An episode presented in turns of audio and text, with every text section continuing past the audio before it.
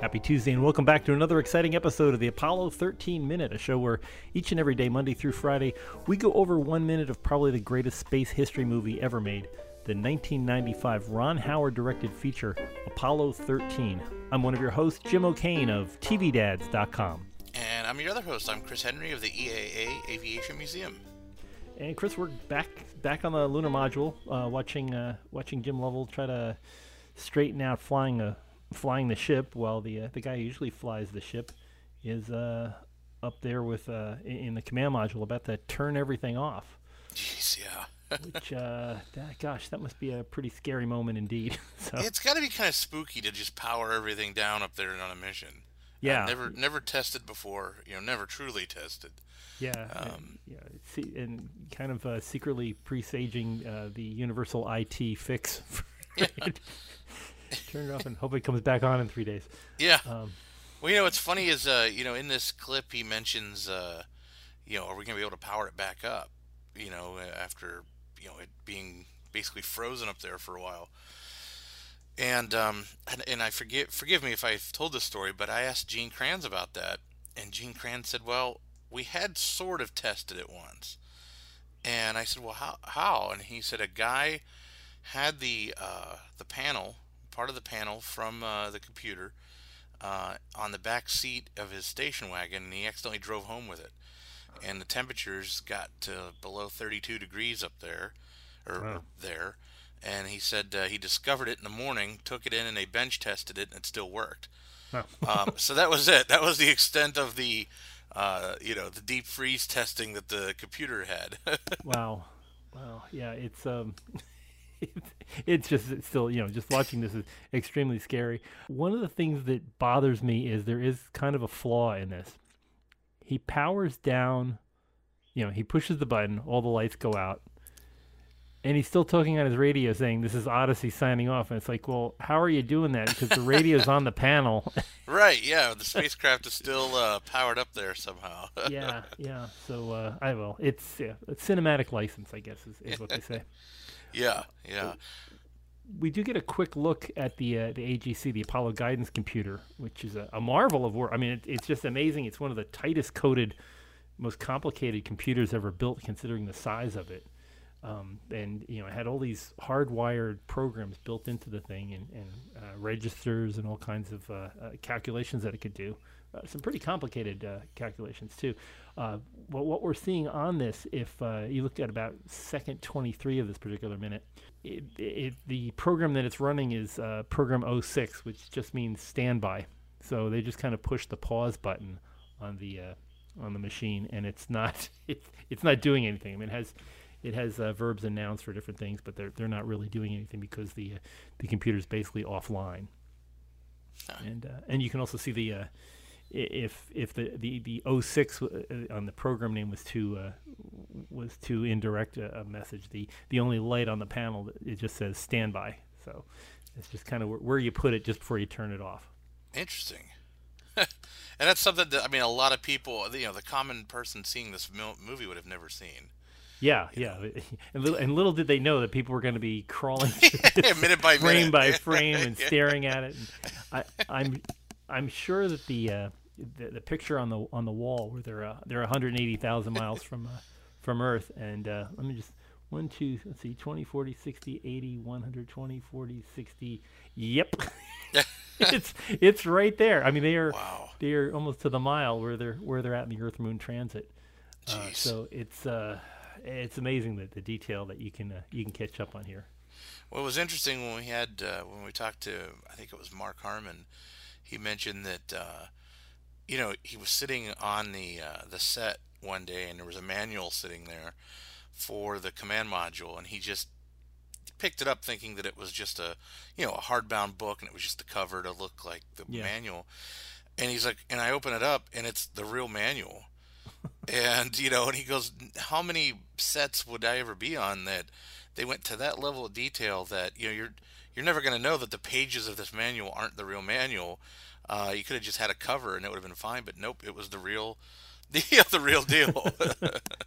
I remember that story we had a couple of weeks back with uh, Brett talking about having uh, the actual, you know, one of the mission control guys there uh, walking around on the set and, and, chatting with him about how to do things.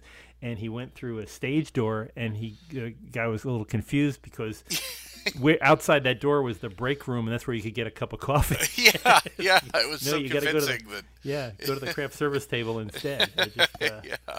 It's it's amazing, uh, but they all uh, they all seem to, you know, it, it's so real. It just feels. I mean, those are uh, and those are the same Plantronics uh, uh, mics that you used to use as an air traffic controller, wasn't it? I mean, yeah, yeah, it was all the same. I mean, it was Yeah. the same. I'm sure they called them a different model, but I mean, boy, they sure look the same. yeah, yeah. It's uh, it, it- it's it's astonishing. So you know, I'm I'm sure that I'm sure that our listeners are kind of, kind of bored from hearing us say the same things over and over again. But it just this this this movie is just so well, it, uh, it it set a benchmark, in my Yeah. opinion. I mean, and I think that's why we have to keep talking about it, is because Tom Hanks and the projects that he takes on, um, from the Earth to the Moon, Band of Brothers, they all seem to set the mark for yeah uh, the uh, ver- above and beyond authenticity. Yeah, verisimilitude. I mean, it really catches you, and and it kind of set the basement for what how good a movie has to look about space in the future. And you know, movies after this couldn't get away with having a curtain and a couple of you know uh, uh, consoles with people typing away furiously. It has to look like the way it did, and Exactly. you know, even seeing it in current movies that as, as we're recording this, like First Man, uh, First Man has different lighting and things like that, but they still had to be accurate in the way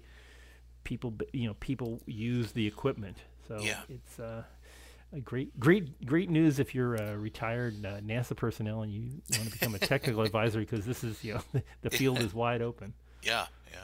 Great lighting too in this whole scene. Uh, it, it's really it's always a gamble to um, to make a movie with uh, low contrast or um, or extreme contrast. Mostly, when people are watching a show, they want to see it kind of with television lighting. Everything is lit the same way. Everybody has even you know there's no shadows falling across people. But when you see uh, uh, Kevin Bacon there as Jack Swigert. After he turns out the light, and uh, just he's lit by the harsh sunlight coming through the uh, the observation windows of the of the command module, and uh, then only a few you know standby lights of uh, of of the CM as, as he's looking around. I mean, it really points out just how powered down they really are. Wow. Yeah. So, Yeah, they had uh, nothing but a radio, a light bulb, and and that was about it. yeah, yeah.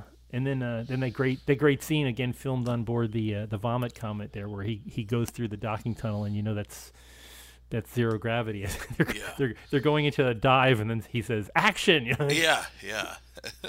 and uh, he has to get turned around because when you know he's gonna he's gonna pay for that that part of the parabolic arc when it starts turning back up, and he's gonna get slammed on the bo- on the bottom of that of that tube. So. Amazing feat of of uh, choreography, if any, if anything else. It just he had to, they had to get into the dive. I'm just trying to see where the where the shot the shot seems to start at about second 51, and uh, he's still floating around at second 50 all the way into 60 so he's yeah from from so almost almost 10 seconds of getting you know getting that action shot. And they probably did it about four or five takes. So i'm sure he had to like climb through and like okay we're gonna do it again and then just up and down. Do, do you know how uh, like uh, i mean i guess it's it's a matter of math you have to fall at 32 feet per second per second um, for 10 s- for 10 seconds. So you'd ha- I, I'm I don't know where they're starting it but I'm assuming that they have to get up to about 30,000 feet I would guess uh, it had to be around there, yeah. And um, you know, I, I'd have to read up more about it um, and see exactly, you know, what altitudes. And I'd, I'd love to know how much time they had per dive. yeah You know, because you know, is like is that one shot or, you know, that that would be a good question to ask somebody. Uh, when we get somebody from the We'll have to find yeah. We'll have to find somebody that that's that worked on those particular scenes. Yeah. Um, uh, the other thing, as an air traffic controller, uh, how is this reported? It's like I'll be going, through, I'll be going from thirty to you know thirty thousand to ten in the next three They- minutes. So more than likely they were in special use airspace. I would have to guess. oh okay, uh, where they weren't. It's just blocked off uh, as an MOA, and oh okay, and they probably just had at it. You know, I mean, it, Yeah, uh, there's there's nothing above you or below you in this air in this box. yeah, the and they Okay. have you know, it's just like if if anybody's listening to flies, you know, you have those military areas. I'm assuming they did it. You know, I'm, I'm assuming they did it out of Ellington, and then there's a, I'm sure there's a practice area, training area for all the T-38s and stuff. Uh, almost like you would have on a on a you know a fire range or something like that. Um, these guys can go up, have a big block airspace with no restrictions. Um, you know, I'm not sure how their operations work if they have to check in on every dive or something, but uh, but yeah, that uh, that's probably what they did. They just had a block air. They didn't just go out into the common use airspace and do that. Yeah, it's like get out of J thirty one right now. Yeah, Yeah, Um, exactly. yeah. um, yeah, I was just I, was picturing what that would look like on a radar screen. I mean, I guess uh, would it alert you that hey, they're Well, they're if, heading straight if you're the ground? watching it on radar, I've actually seen an airplane dive pretty good on radar, and uh, what it'll do is it'll actually uh, they, it'll give you an arrow down and uh, next to the airplane's uh, transponder codes and stuff. Okay. uh, next to the your, your transponder. Uh, so how it works is your transponder helps give you a uh, a signature uh, to a radar screen, Right. and it shows your N number, your airspeed, altitude, uh, you know, uh, what type of aircraft you are, what what equipment code you have on board, and then when you st- uh, and then the dot, the actual skin tag is is actual radar picking up the airplane. Okay. Uh, so you have got you've got two different sort of uh, ways data, s- yeah, yeah. data sources coming from there. Exactly, yeah. So, so what happens is, basically, if you dive at a high rate of speed, it'll just give you an arrow down, and it'll say, you know, basically unreadable. Uh, whatever type of radar unit you're using, it'll just tell you that it's you're diving too fast for them to give you an accurate uh, air altitude Wow. until you start to level off, and then it'll start to catch up. Oh, okay. Um, this reminds me of uh, about let's see, 19, 1990. It was August first, nineteen ninety. I was in a Pan Am 747 100. Oh wow! and I was going from uh, I was going from Kennedy Airport to Heathrow, and we're at about uh, the uh, pull up a chair and put your feet up. uh, so uh, we were over the N in Atlantic on the Atlantic Ocean, okay, and uh, we were at about thirty three thousand feet. Whatever eastbound eastbound is odd, is that right? I don't. Uh, uh, anyway, northeast, yeah, is odd. yeah. North and east. So east. yeah, I'd say I'd say uh, uh 33,000 33,000 feet. And uh, they just started the movie. The movie was The Hunt for Red October, and it's about you know Alec Baldwin is a guy who Nice. really doesn't like to fly. He doesn't Yeah. like to fly, and he doesn't like turbulence and stuff. So as we're watching the movie, the plane starts shaking, and it's like, wow, what's you know? So all the people on the left side of the plane start pulling up their little uh, window shades, and I'm looking out on the left window, uh, the, le- the the left the left wing, and the left wing is peeling away. You can see green struts Oh gosh! yeah, and there's like big, so like a big piece of the front of the wing, what they call delaminated. It delaminated and blew away and hit the rudder. So, and you know we're going like 450, 500 miles an hour, whatever, and um, so it hit the rudder. The plane uh, does a left bank and heads for the ocean and it's making that it's making that sound that like the movie sound of the Stuka dive bombers. Oh my gosh. And he's making this like a like a spiral. He's turning through the whole compass and going left, left, left, left, left, left, left. And we're going through cloud bank after cloud bank after cloud bank, and he's not pulling up. and it's, Oh. I was in business class, and you, that's when you realize, as a passenger, the only control you have over your environment is the volume control on your uh, on your seat. So we're going through, and I can imagine up in the cockpit, the you know the things going 29, 28, 27, 26, and we got down we got down to three thousand feet before he leveled out, and you could see the wave tops. Wow. And so, uh, and this is the business section was the front of the bottom of the 747. So up upstairs they have that that spir- circular you know spiral oh, yeah. staircase. So the flight engineer and the co-pilot are coming down. They've got these big green Boeing books, and they're flipping through it, looking out the window, and they said, "That's there. That's not there. That's no, that's that's halfway there. that one's broken." And then they go back upstairs, and there's been no announcements. So the captain gets on. Hi, this is the captain. Uh, as you can tell, we've had some uh, difficulty with the left wing, and we will not be re- we will not be making it to uh, Heathrow. Oh like, what does that mean? So he says we're going to be uh, we're going to be uh, attempting an alternate uh, runway at uh, at Shannon, and so uh, everybody, and then he came back on Shannon's in Ireland. So two hours and 50 minutes later, we uh, we had a brace. We had to go to brace positions. We landed in Shannon. Best, actually, one of the best landings I've ever had. We landed, and as I got up from the uh, from from holding onto the seat in front of me, I look out the window, and I think every piece of fire equipment in the Republic of Ireland was lined up on the runway waiting for us. But he Wow. he landed fine. So um, apparently they, they hadn't tacked down one of the. Uh, there was some uh, some work done on the on the wing.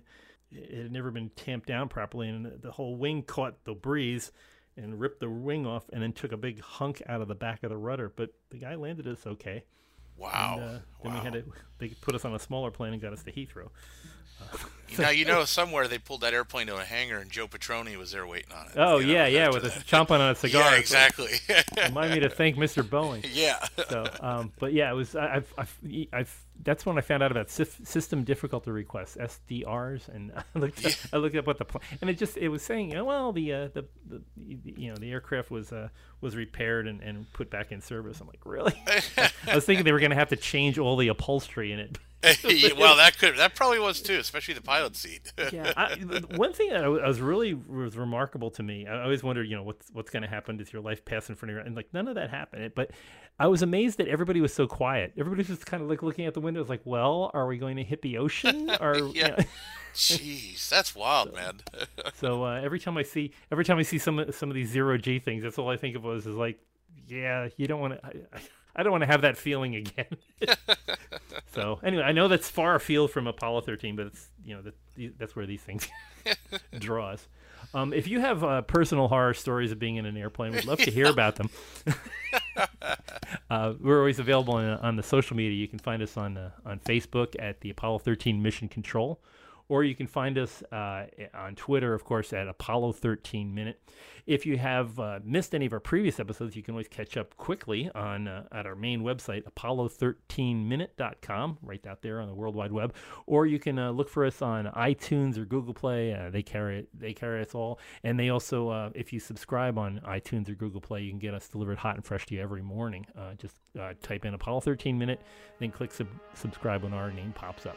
Uh, anyway, join us here tomorrow as we get uh, we all have one, one nice happy family uh, back cramped in the uh, in the lunar module. But uh, we'll pick it up then. It looks like we're coming up on uh, lost the signal in about 30 seconds, so we will see you here next time on the Apollo 13 minute.